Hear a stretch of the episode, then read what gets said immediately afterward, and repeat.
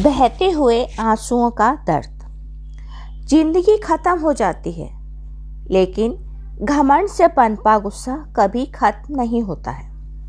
हम जिस पैसे की खातिर रिश्तों को महत्व नहीं देते, वही रिश्ते एक दिन खत्म हो जाते हैं। मैं ऐसे ही एक दंपत्ति की दास्तान सुनाने जा रही हूँ, जिसका पैसा किसी काम नहीं आया।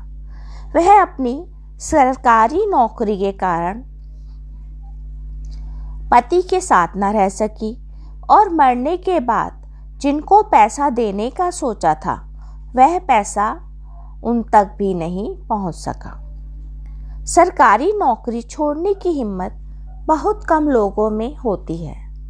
ऐसा ही मेरी सखी के साथ हुआ।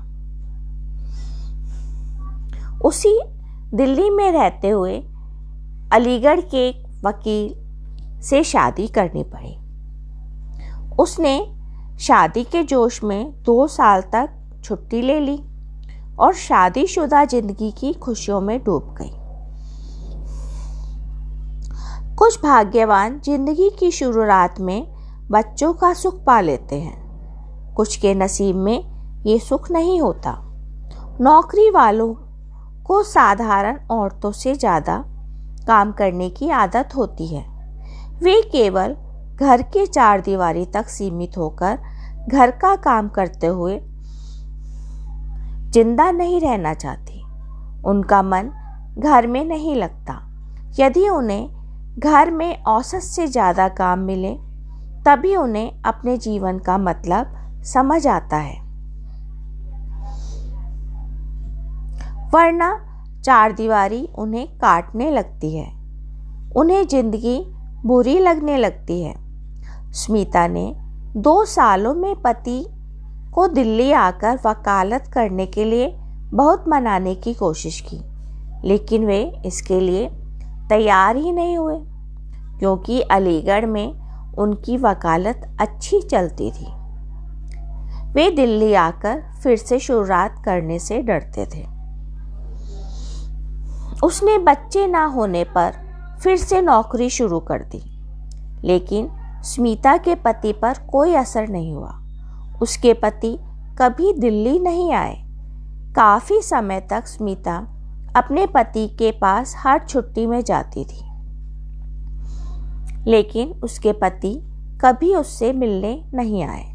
स्मिता की अच्छी आमदनी थी, लेकिन पति के अभाव में वह सही तरह से जीवन ना जी सकी।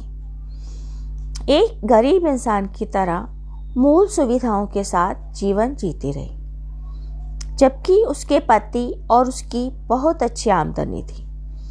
उसके बावजूद अलीगढ़ में उसके पति मजबूर ज़िंदगी जीते रहे, वह दिल्ली में सुविधा विहीन ज़िंदगी जीती रही।